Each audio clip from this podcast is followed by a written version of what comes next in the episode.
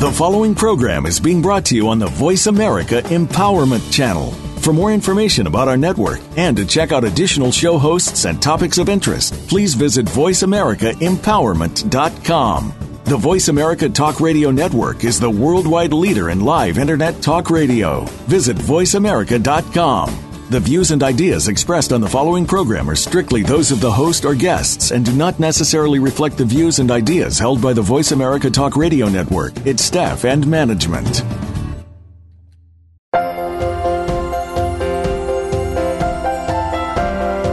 We all have those thoughts that will not die. Along with many other thought distractions, these can keep us from thinking clearly and focusing on what we desire and who we can be.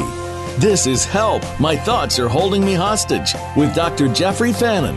What if you could learn to command the power of thought and make the laws of the universe work in your favor? It can be done, and it just takes some adjustments to become a thought genius. Now, here is your host, Dr. Jeffrey L. Fannin. Good afternoon, and welcome to My Thoughts Are Holding Me Hostage uh, on the Voice America Empowerment Channel. I'm Dr. Jeffrey Fannin with my guest this week, a very special friend of mine, Rob Williams. Uh, Rob and I have known each other for a number of years and done research together and so forth. Uh, Rob is the originator of Psych-K, that's spelled P S Y C H hyphen K. He's also the author of Psych-K, The Missing Piece in Your Life. And that's spelled two different ways there P I E C E, and the meaning is P E A C E, the missing piece in your life. And it's a really compelling book. You should get a hold of it and, and read that uh, because there's some uh, great information in there. Uh, Rob has a bachelor's degree in arts, or, a Bachelor of Arts degree in philosophy from the University of uh, California at Los Angeles, a master's degree in counseling and personal services from the University of Colorado. He is also the president of Myrddin Corporation and the director of Psych-K Center International. Now, Psych-K has been around since about 1988, I, I believe, and uh, is really a simple way to uh, direct and change self-limiting beliefs, and th- that's what this show is all about: is talking about how uh, we can change those things, and maybe some of the research that Rob and I did uh, back in 2010. Rob, welcome to the show, and it's a thrill for me to have you on here and uh, be able to spend uh, time with you today. Hey, thanks, Jeff. Well, it's always a pleasure for us to get a chance to uh, talk about especially things we love, which is human consciousness and development and all that's going on on the planet right now. It's just almost mind boggling. Yeah, that's true. You know, you and I first met back in uh, 2010, and at that time I was um, uh, training somebody to do brain mapping in uh, Nebraska, and uh, the, it was very interesting. We uh, she was telling me about this uh, thing called Psych-K and how you can change belief patterns and you know I thought that was very interesting and uh, and so we decided to run an experiment uh, on me. You know being the scientist I am I, I think I've been experimented on with about everything there is. But um, we uh, we did a brain map on me before and then she did this health and wellness balance with me. And I got to tell you that was really kind of interesting because um, she would uh, pose a question, and then I would think that I would have, you know, she does a muscle testing, a test strong or weak, and various questions that she would ask, I would think that I would have tested strong, and they came up weak. And it's like, wait a minute, how's this happen? You know, yeah. and, and, it, it, it I, I, think I had like ten or eleven of them out of out of thirty three or something mm-hmm. that were askew and it was like, okay, well, uh, there's something going on here. So then um, we did another brain map afterwards and processed the maps and looked at them. And I tell you, I was astonished because it was just so amazing to see the the differences in that those two maps when they were just minutes of each other. I think it took her about 30 minutes or so to do the uh, health and wellness balance. Mm-hmm. And uh, and, and when I saw that, um, I, I spent the next two days trying to explain it away. You know, there's got to be something wrong with the cap or something wrong with the equipment.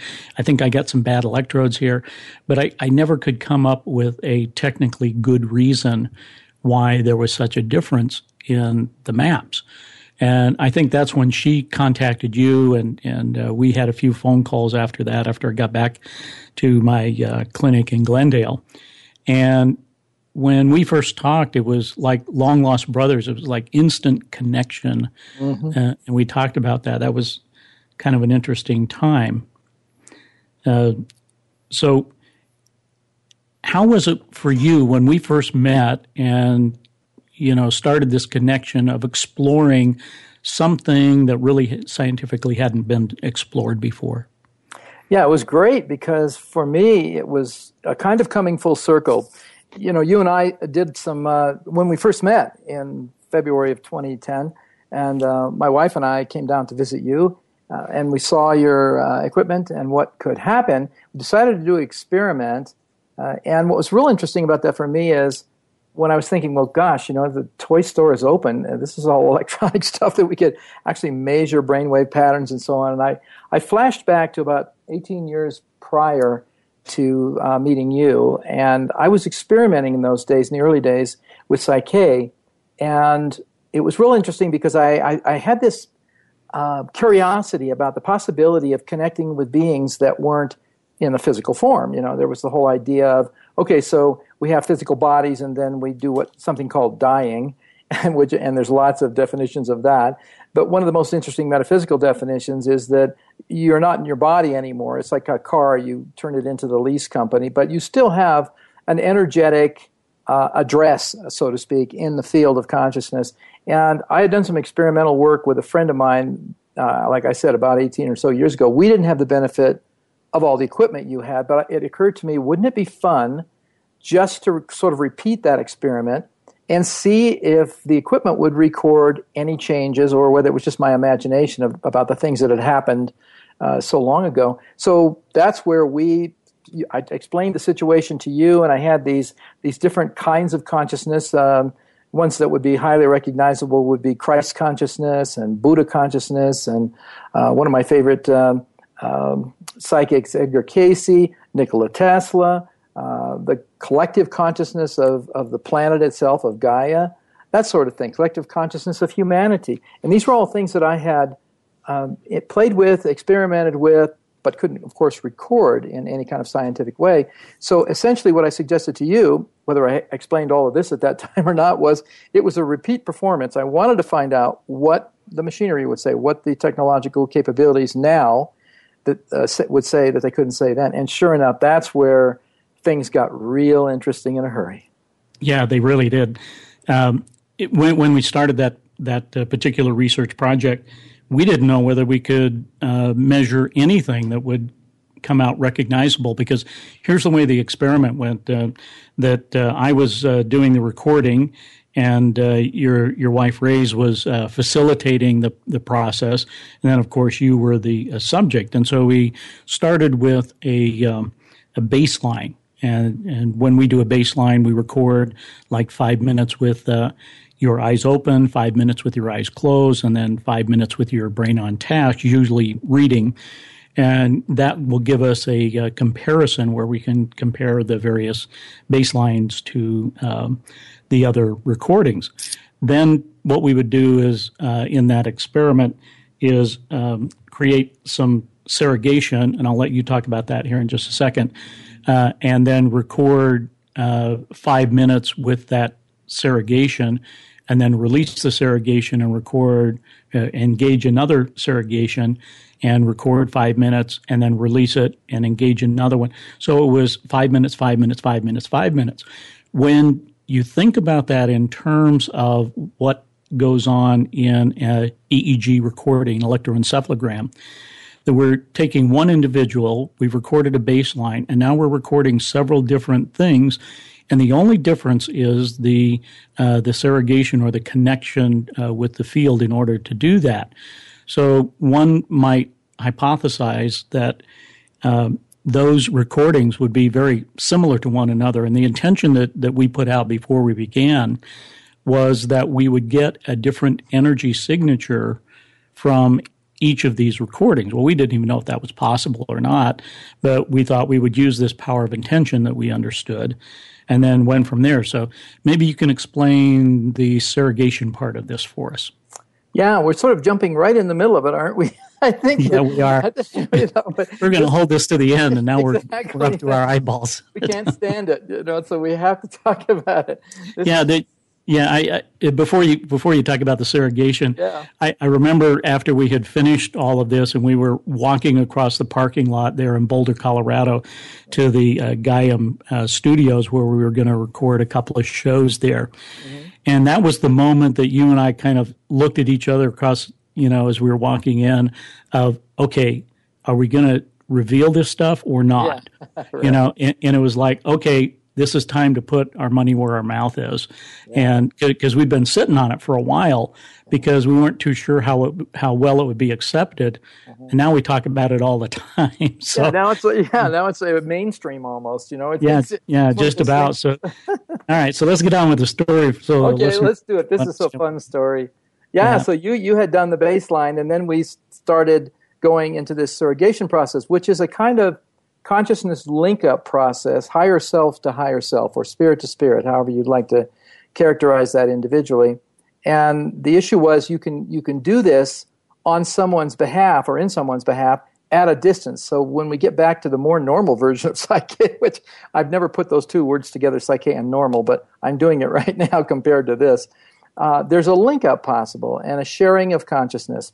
Uh, so what we did was we made the link up with all of these different categories of beings christ consciousness buddha consciousness etc and there is a what's really important to understand about this uh, surrogation process is it's permission based at the highest uh, self level. In other words you can't just make a connection because you want to uh, without the permission of the other side of that coin. It's kind of like making a cell phone call and you have caller ID, the other person sees who's calling and gets to decide to decide if they want to answer the phone or not. So it really is. I mean, that's a metaphorical but almost exactly accurate kind of characterization. So no harm can be done with this, but if you have two parties that are willing and intention, then a link can be made.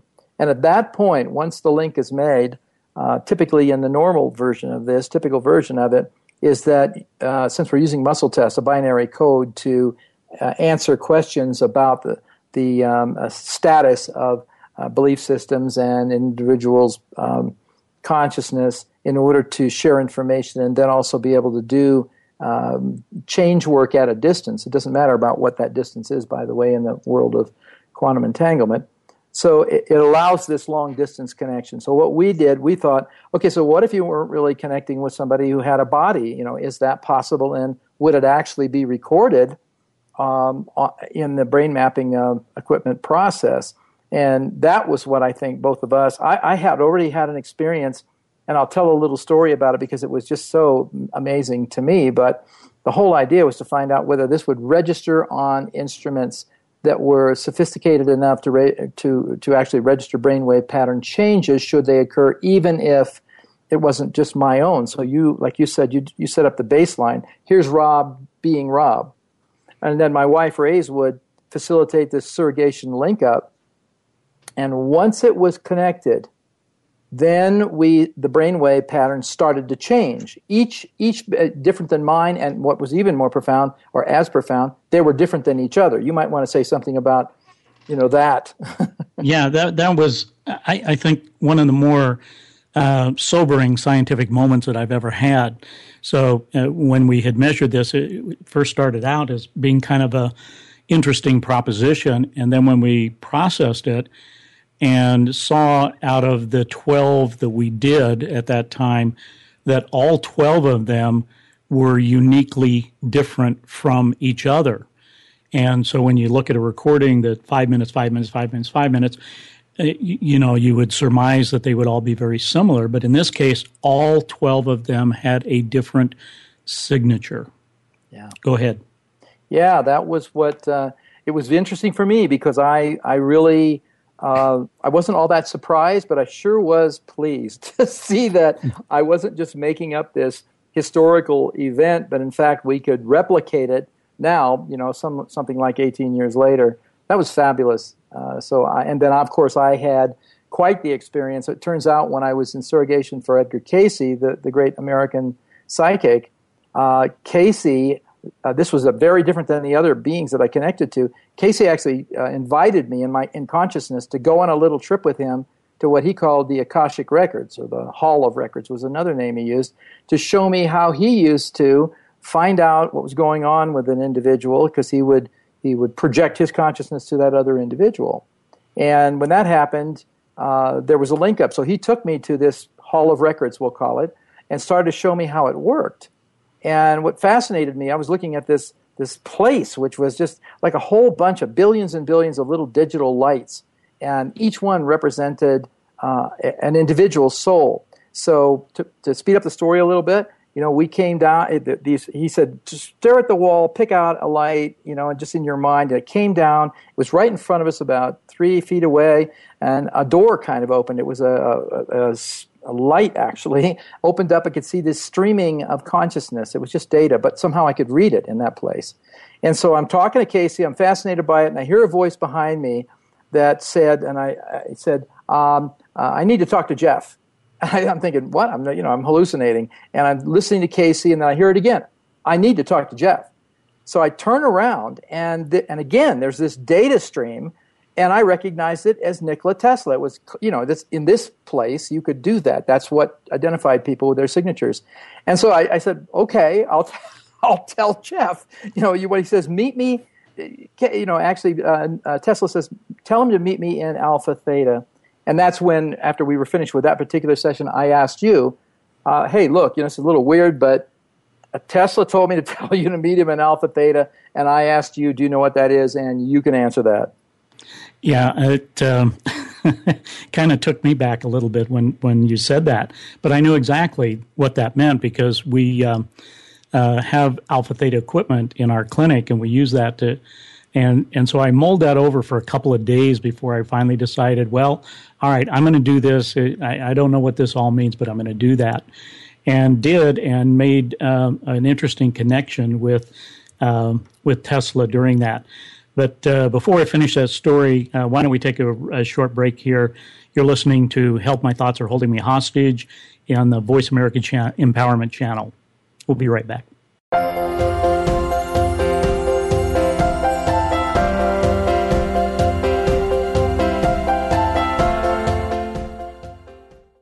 Do you find that some of your hopes and dreams aren't happening the way you thought they would?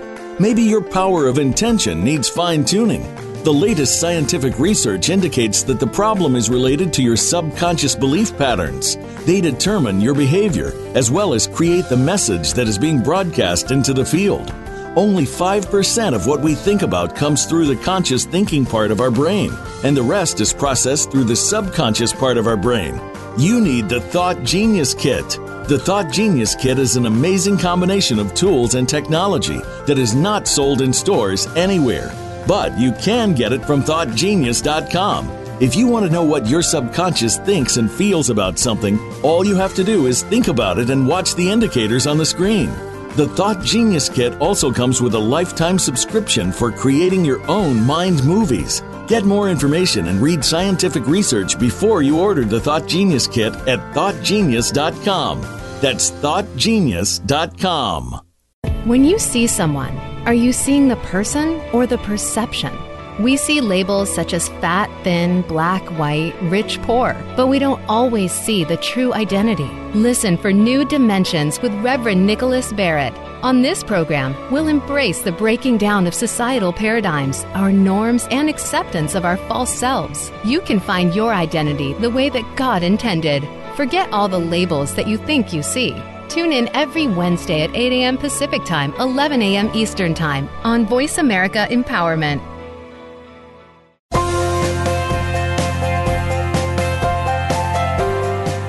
You are listening to Help! My Thoughts Are Holding Me Hostage. To reach Dr. Jeffrey L. Fannin or his guest today, please call in to 1 888 346 9141. Again, that's 1 888 346 9141. You may also send an email to radioshow at thoughtgenius.com. Now, back to this week's program. Welcome back. This is uh, uh, Dr. Fannin with uh, my special guest, Rob Williams, and we've been discussing some very interesting things, uh, research that we did uh, back in 2010, and uh, and how we were trying to measure um, very interesting elements of consciousness at the time. You know, Christ consciousness, Buddha consciousness, Earth consciousness, Gaia consciousness, and and also looking at the element of uh, disincarnate beings. And so, uh, the story that uh, Rob had told just before the break, um, as as I mulled over that uh, proposition of meeting Nikola Tesla in alpha theta. Well, I was accustomed to doing alpha theta, and for those of you that don't know what that is, uh, we hook up uh, wires on the on the head, electrodes, and then when you drop into this state, it cycles you between alpha and theta brainwave activity, and so you're really in a meditative state during that time. And so uh, it was. It's one of my favorite things to do all the time, and so I've had uh, a number of occasions to meet Nikola Tesla there. So when that first happened, um, and I hooked myself up. I went in into the uh, clinic on a Saturday when nobody would be around because I had no idea really what was going to happen here. Nobody had ever a disincarnate being had never invited me to do that before, so uh, it was kind of exciting and uh, a little bit of intrepidation at the same time. So I got myself hooked up uh, got into the alpha theta state, and I'm sitting there, and all of a sudden I get this visual image of these eyes. And if any of you have ever seen uh, pictures of Nikola Tesla, where he just kind of has that wizard look on in his eyes, he has, you know, just this magic that is there. And I see these eyes and, and recognize them instantly as being Nikola Tesla's and then all of a sudden uh, the the kind of fade into the background, and I'm feeling this energy that is coming through me. And uh, Rob and I talked about that afterwards. And it's like you know, it's it seems like there was information flowing to me, and uh, things that that I would know. But uh, you know, why didn't you just talk to me? And you know, Rob said, well. You know, what better way to transfer information that you can use now and in the future than downloading this energy. And since then, I've had a number of occasions where that's happened in different circumstances, and I'll find myself knowing things that I can't tell you how I know it, but I just know it. And in, in those circumstances, I call that fluid intelligence, where uh, it is a direct connection to the field and the energy in the field uh, with that uh, individual. So, um, any of us can do that with anything, can't we, Rob?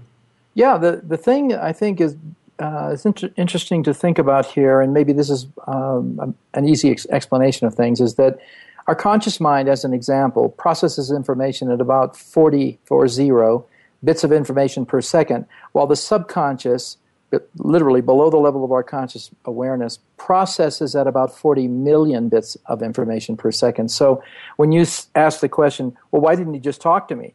Because talking you have to do at 40 bits per second. That's why. How about he can download at 40 million bits per second to the hard drive, which is, um, is metaphorically speaking, the subconscious mind. So, it seems to me that if we could get over the needing to consciously get the information that way, much more fun to get it very quickly and massively, and then decode it later, but not spend the time you have with Tesla or time I had with Cayce as an example, because I, I was told a whole lot of things about how he operated. I mean, he's one of the he's one of the most famous psychics in, in America and did over ten thousand readings and have had an extremely high rate of accuracy. And and then I he was I was privy to finding out why. I mean, he took me to where he did it and he explained how he did it and why he could do it and that he could read the akashic record.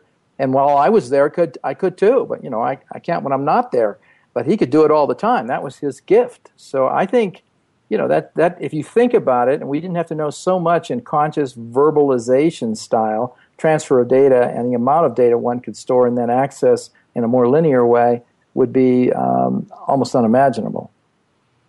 Yeah. Uh, now, as a founder of Psych-K, and I know you also um, had a lot to do with the development of uh, PERK, P-E-R-K. Uh, can you tell us the difference between Psych-K and PERC and how you uh, came to uh, originating Psych-K. That's a fascinating story to me. Yeah, sure. Well, just the quick distinction between Psych-K and Perk is that Perk is more designed for business people and the business organizational structures. So it's more of a corporate appropriate way of introducing this idea of high speed mindset change, belief systems in particular, and particularly at the subconscious level. This, this processor I told you was 40 million bits per second. Because in, I was a therapist and I had 14 years of business experience, of kind of a weird combination, but a benevolent kind of bipolarness. You know, I could, I could speak business, I could speak therapy. I had 14 years of experience in both of them. And it turns out that in uh, the therapy part of it, I called it Psych-K. In business, I call it PERC. It's the same change mechanisms, the same high speed mindset change that's driven uh, in the direction of belief systems because belief systems actually they're especially the subconscious ones are the foundation of our personalities jeff as you know and so it, it, we're running programs both consciously but subconsciously as well and the difference in terms of effect on our lives is absolutely astounding the, the latest research uh, in, in this area of neuroscience says that about 95 to 99% of the time, our actions, behaviors, and thoughts are actually driven from the subconscious level of the mind.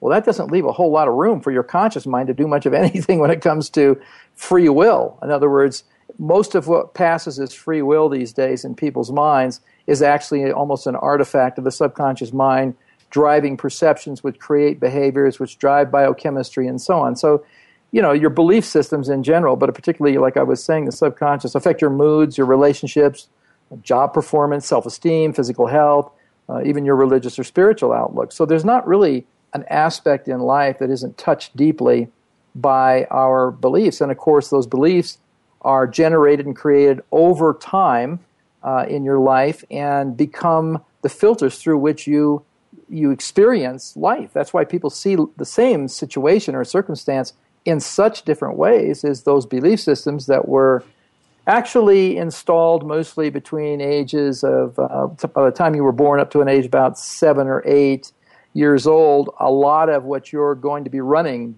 typically or you, historically, I will put it now, uh, for the rest of your life are going to be those beliefs. And until Psych-K showed up in my world um, many years ago, uh, that's that's exactly what it was. I, I helped people in, in, psychotherapy coping with their existing beliefs, but never had an inkling you could actually change them. You had to use willpower, positive thinking, affirmations, uh, all that stuff to get any change to happen, and oftentimes it wasn't long lasting. So, you know, one fine day in December of 1988, I had reached a, a, a place of um, absolute frustration with a, a, flyer I was putting together for a workshop I was teaching. It wasn't going well, and I finally just uh, got really, really angry. It was December in Denver, Colorado. I went outside and, and I vented. You know, I, I clenched my fist. I said, "Okay, God, if you don't want me to do this, what do you want me to do?" I was raging. It was hardly a full lotus uh, centered uh, spiritual experience.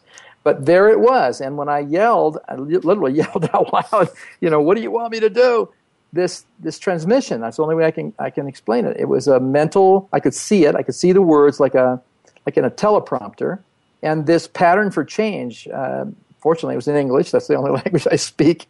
Uh, it was like this teleprompter going across slowly enough for me to race back into the house, type it into my little Apple computer in those days when it was a little tiny black and white screen. That dates me, but it was 88 in December. And so all of a sudden I'm seeing these words, and the whole pattern was put together. 13 paired statements, opposites, with the entire instruction set for how to do it. It takes about 35, 40 minutes to facilitate this. And I didn't make it up. I mean, my ego would love to say, you know, Rob, you're a really smart guy. You sat down, you figured this out. But that's not how it happened. How it really happened was this very clear transmission, verbatim, into my head, into my fingers, and then into my computer. And then I, I actually could see the thing. I couldn't make the picture happen again. I, I'm really not good at uh, visualizing at all. That's why it took me aback, and I was real surprised that I could see it with that kind of clarity. So that was the beginning of Psych-K, and and then subsequently over the course of the next two or three months, a series of these transmissions occurred, which became essentially the body of the work. You know, one thing that's really interesting to me is that uh, when we first met and started talking about this, and it really struck a, a chord with me And uh, your encouragement was to uh, take the basic course and then the advanced course, and that would help our research, which it, which it did uh-huh. immensely. Yeah. But it, it's uh, understanding uh, Psych-K uh, or, or, even Perk. Uh, it, it's I liken it a little bit to flying because I'm you know uh, had used to be a pilot, and you can read all the books about flying that you want, mm-hmm. but you don't learn about flying till you go out and fly. Exactly. And that struck me as being the same with Psych-K. You know, you can read books and papers and things, you know, about that, but you really need to take those courses in order to learn how to do it and to have that one-on-one experiential aspect of it where it really gets home not only in your physical being but mentally and spiritually as well.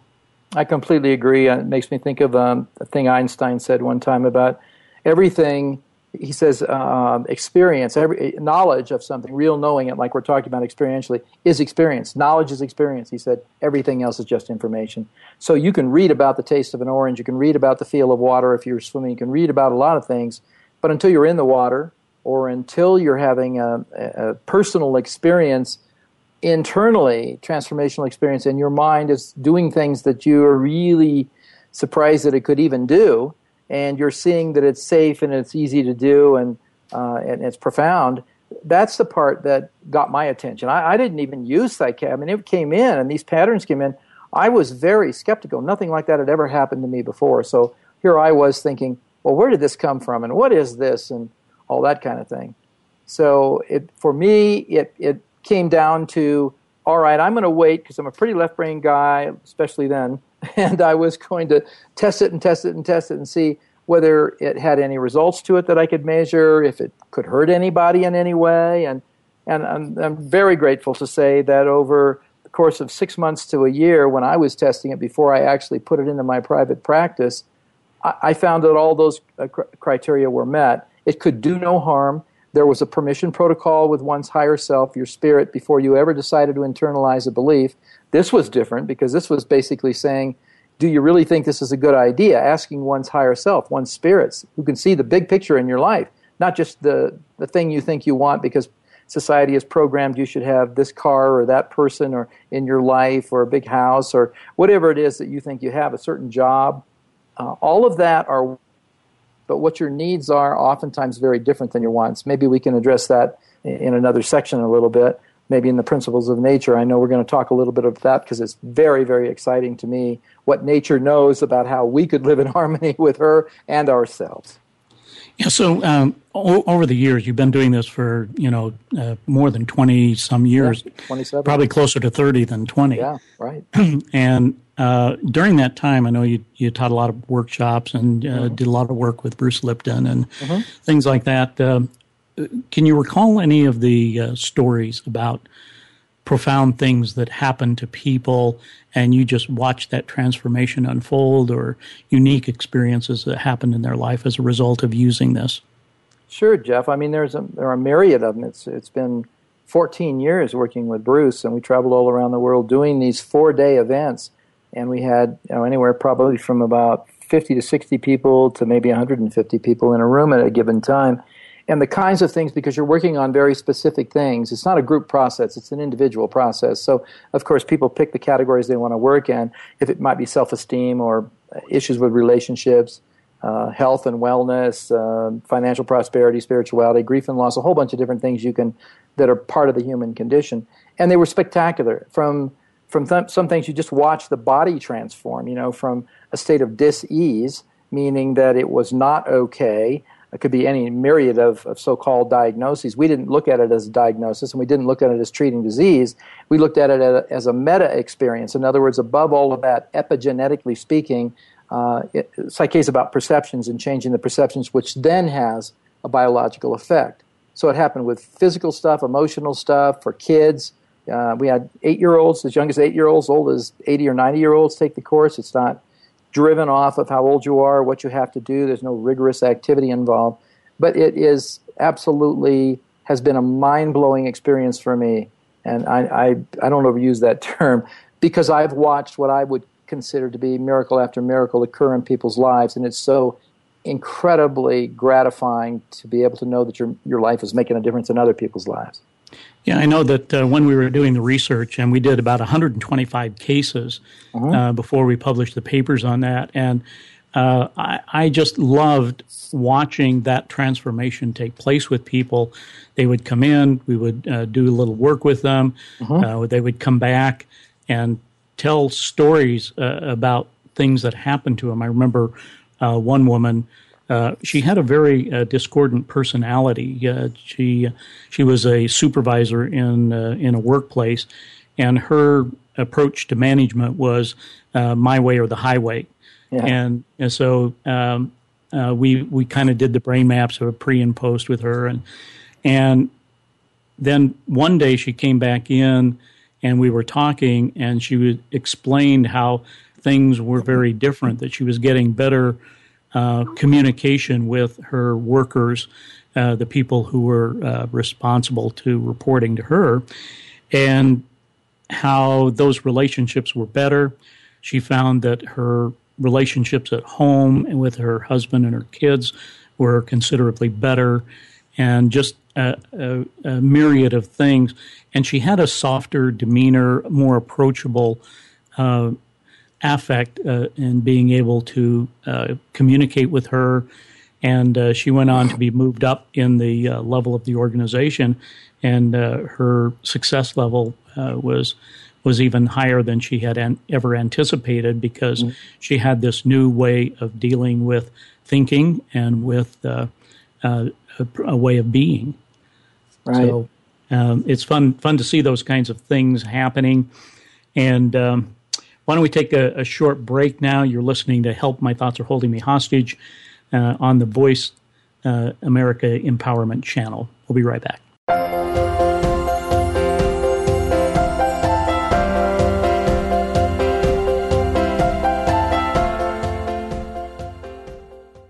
Are you ready for a health, life, and empowerment show in one? Then be sure to listen every week for Living Well with Ann Beal. Ann takes her long running TV show to the Internet Talk Radio airwaves with guest experts and insight designed to help you live a healthy and successful life. By hearing from the experts and those who have found success, our goal is that you too will be motivated to do the same. Living Well with Ann Beal can be heard every Wednesday at 10 a.m. Eastern Time, 7 a.m. Pacific on the Voice America Empowerment Channel. Do you find that some of your hopes and dreams aren't happening the way you thought they would? Maybe your power of intention needs fine tuning. The latest scientific research indicates that the problem is related to your subconscious belief patterns. They determine your behavior, as well as create the message that is being broadcast into the field. Only 5% of what we think about comes through the conscious thinking part of our brain, and the rest is processed through the subconscious part of our brain. You need the Thought Genius Kit. The Thought Genius Kit is an amazing combination of tools and technology that is not sold in stores anywhere, but you can get it from ThoughtGenius.com. If you want to know what your subconscious thinks and feels about something, all you have to do is think about it and watch the indicators on the screen. The Thought Genius Kit also comes with a lifetime subscription for creating your own mind movies. Get more information and read scientific research before you order the Thought Genius Kit at thoughtgenius.com. That's thoughtgenius.com. Now on Voice America. The road you travel in life is never a straight line. It's more like running around in circles, which is not a problem when you make Richard Flint a part of your world. When you're standing next to Richard, you begin to see a lot less confusion and a whole lot more clarity. Things just start falling into place every Thursday, 2 p.m. Eastern, 11 a.m. Pacific Time on the Voice America Empowerment Channel. The Power to Be with Richard Flint. Join us, and more power to you.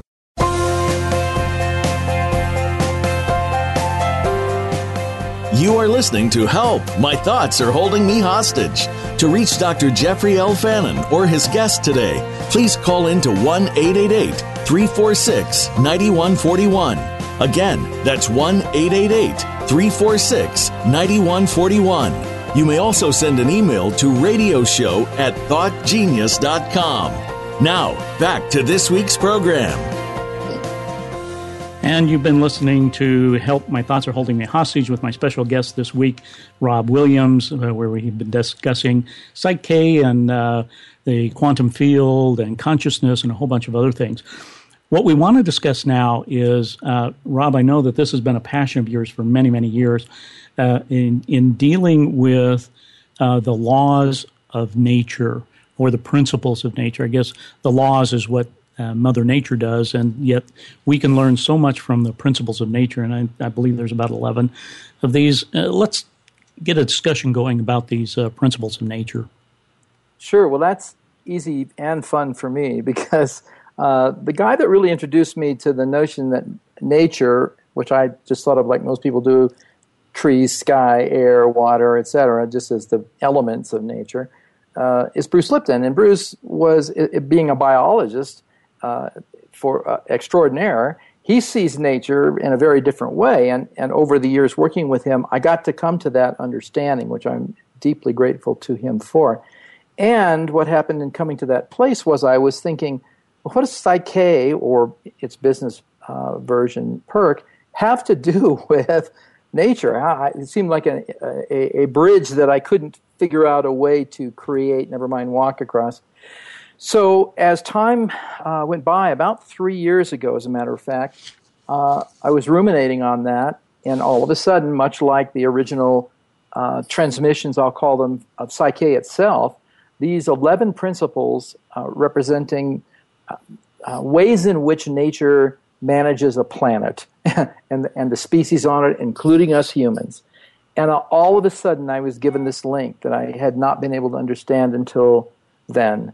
And I was so excited, and I called Bruce, and we talked about it, and I said, you know, here's what I got, Bruce. I mean, is this, is there anything missing here? Is, what do I do with this stuff? And so I read the, the principles to him. I'll be happy to share those with the, uh, our listeners. And I, and he said, yeah, I think I can't think of anything else that would go on that list that isn't covered in one form or another. So I, I started to realize that if we could, we as a species, uh, with the big prefrontal cortexes that we have, you know, supposedly making us more intelligent. Although sometimes I wonder, I must say, uh, uh, if we could adapt these principles not as principles of nature as something separate from us, Jeff, but we but see ourselves as an extension of nature and see the world through nature's eyes and perception, we would have a very, very different world because we would see things in such a different way. As an example, uh, for instance, one of the principles is adaptation. Uh, so the thing about adaptation in nature is if a species doesn't adapt, it dies. And, and we're not different than that. We're not exempt from that rule. Adapt or die is really a very core principle uh, of any species on the planet. And we are not doing a very good job of adapting. We're mostly trying to control uh, our external environment instead of learning from it. If we learned from it, we would get to be a whole lot more adaptable than we are. You know, uh, Darwin's famous edict that uh, it's all about uh, the survival of the fittest. It's not really the fittest as in biggest and baddest or strongest and most ruthless and all that. Really turns out it's the most adaptable. The dinosaurs are gone, but the cockroaches are still here. I can, which one do you think is more adaptable? so the cockroaches pulled it off. They can live underground, on top of the ground. They can live in the water. They can they can do a whole lot of things that the dinosaurs couldn't do. Yet the dinosaurs were, of course, huge creatures compared to these little uh, cockroaches. So that's one example of adaptation. We should going to have to learn how to adapt, or we're not going to make it on this planet. Another one would be collaboration. This one really was surprising. Bruce had said for so long, you know, nature doesn't really work on competition; it really works on collaboration. Uh, and I and I said, really? You know? And he said, yeah. But look at the the, the, the actual definition of competition. And he took me to a medieval definition, original one in Latin. And it really means, to, at that time, the word competition meant to strive for uh, as a common goal towards something. Strive for and together. There are two Latin words, and those that's what it translates into in English. Is one is to strive for, and the other one is together. Well, to strive together for something is quite different than the current meaning of competition, which is to win at any cost or to see other people as enemies. Um, as we tend to define the word in, in modern times, it, it's more that that kind of definition. So to strive for sounds to me a lot more like the common meaning of collaboration uh, these days than the current understanding of competition. So if you start looking at it, for instance, an example would be we just put out a, a brand new a video on this subject. It's only 11 minutes long, but it, it, it's one minute per you know per, per, principle. And the very first one starts out with uh, a bee and a flower. Beautiful picture of the bee inside the flower. And the idea here, what nature is showing us, is that if the, the flower and the bee cannot survive without each other, if they competed and one won and the other one would, lo- would lose in the competition, then they both lose. Because without pollinators, uh, uh, there are no flowers. Without flowers, there's nothing to pollinate. So you have to look at the big picture and see what do things do and how do they operate in collaboration with each other. So it's stuff like that. Resiliency is another one that's in our life. You know, you think about uh, a forest as an example, and it burns down, and everybody feels terrible. It's certainly a catastrophe for the for the forest from that point of view. But what happens in forests when trees burn down, full forest and all that, new growth is possible. And you see resiliency being that key quality that generates new growth that couldn't happen because the sun couldn't get to the ground uh, for the for the trees. So if you start thinking about that and anthropomorphize it a little bit in a human being, we have a crisis that's say equivalent to a forest fire, and some major part of our our life essentially uh, burns up, you know, in in its own way, is destroyed. But often, what happens then is there's a gift that comes along with that, and that's the resiliency of coming back even stronger that you than you were before, and learning from that experience. So this is the kind of aha um, reality that I got when I started to look deeply into these um, important principles. If you think about it for a minute, you know, nature has been managing a planet. Talk about uh, an enormous multitask, managing a planet with millions and millions and millions of species, keeping things in balance, having the rules that allow that to be the case.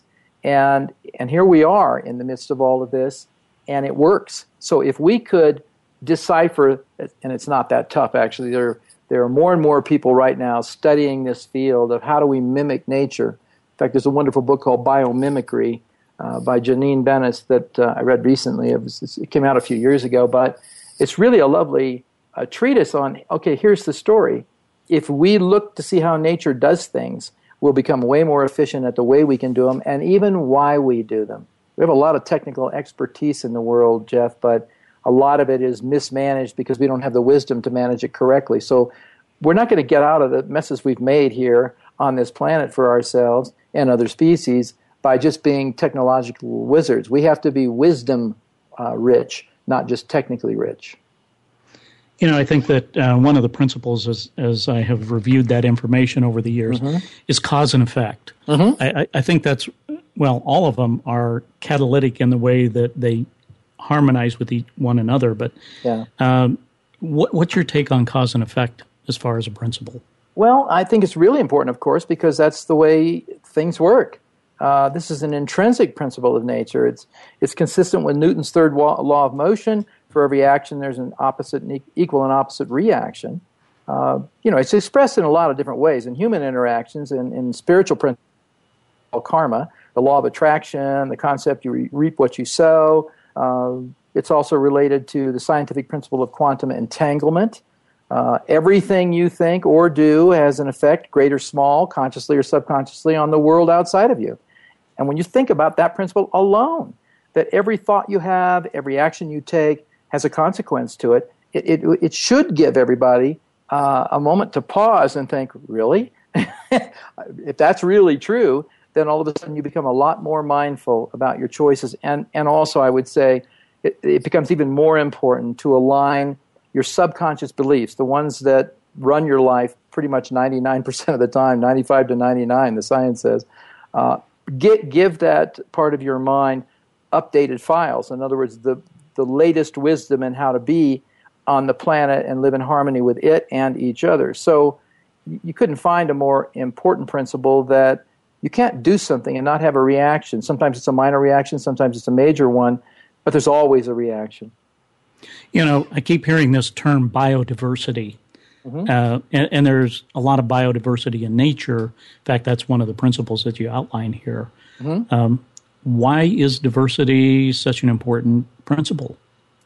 it keeps us from being single sourced. As an example, let's just take uh, something like the um, the potato famine in Ireland. Uh, it turns out it was devastating because they had reduced the the kind of potato down to one potato, which was a very popular potato and could be grown en masse and all of that.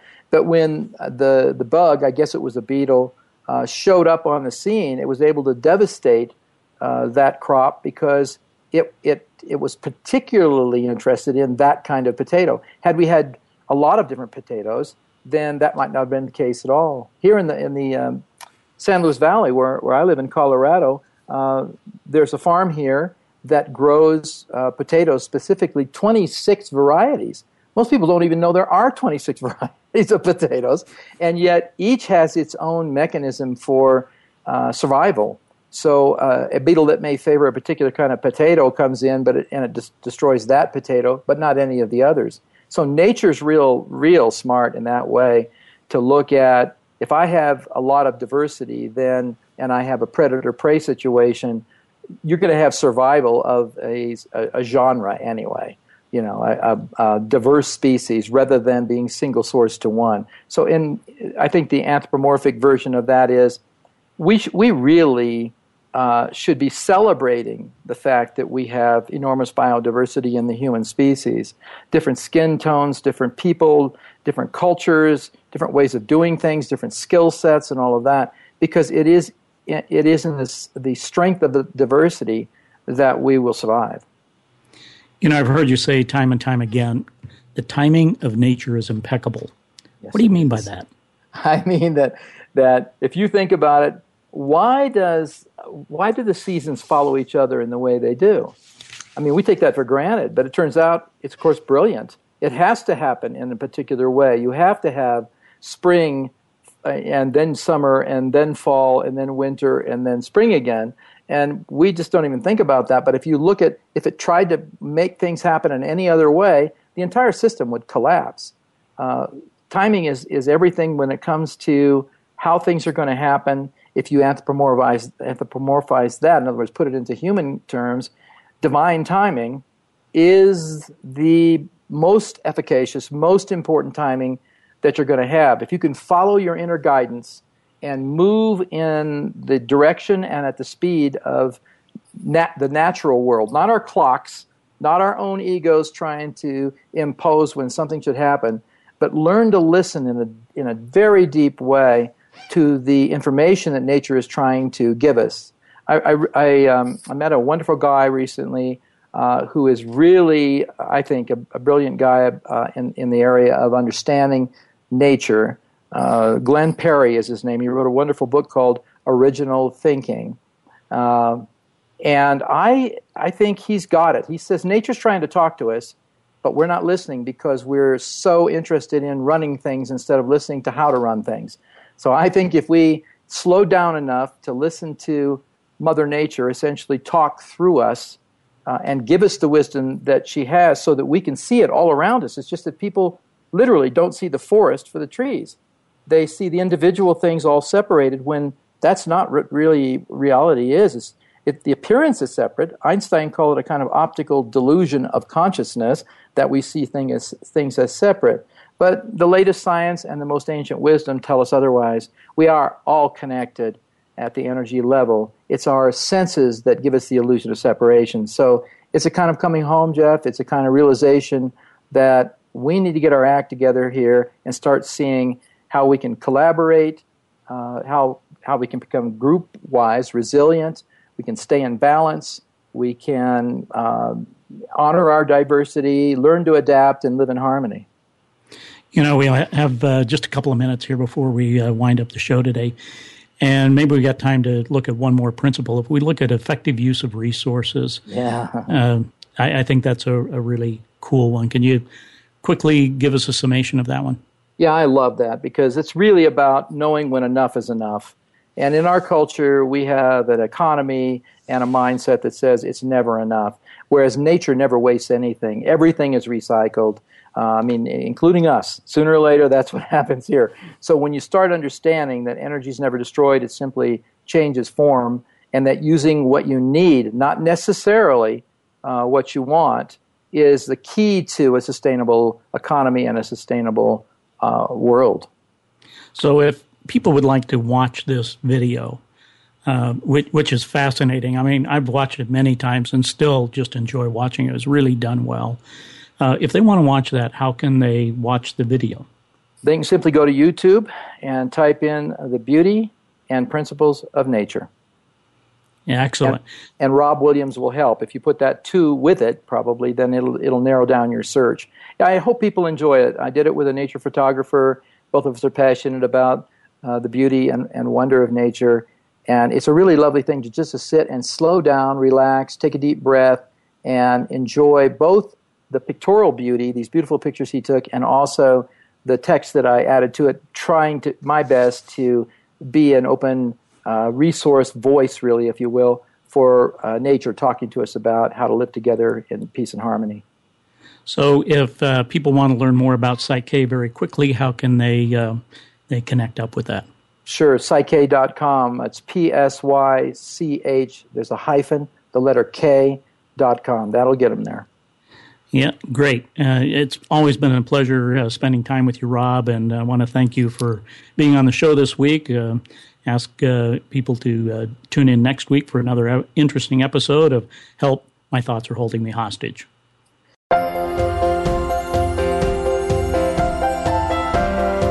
Thank you for tuning in to the show this week. Please join Dr. Jeffrey Fannin again for another edition of Help, My Thoughts Are Holding Me Hostage. Listen every Friday at 1 p.m. Eastern Time and 10 a.m. Pacific Time on the Voice America Empowerment Channel. Have the best week possible.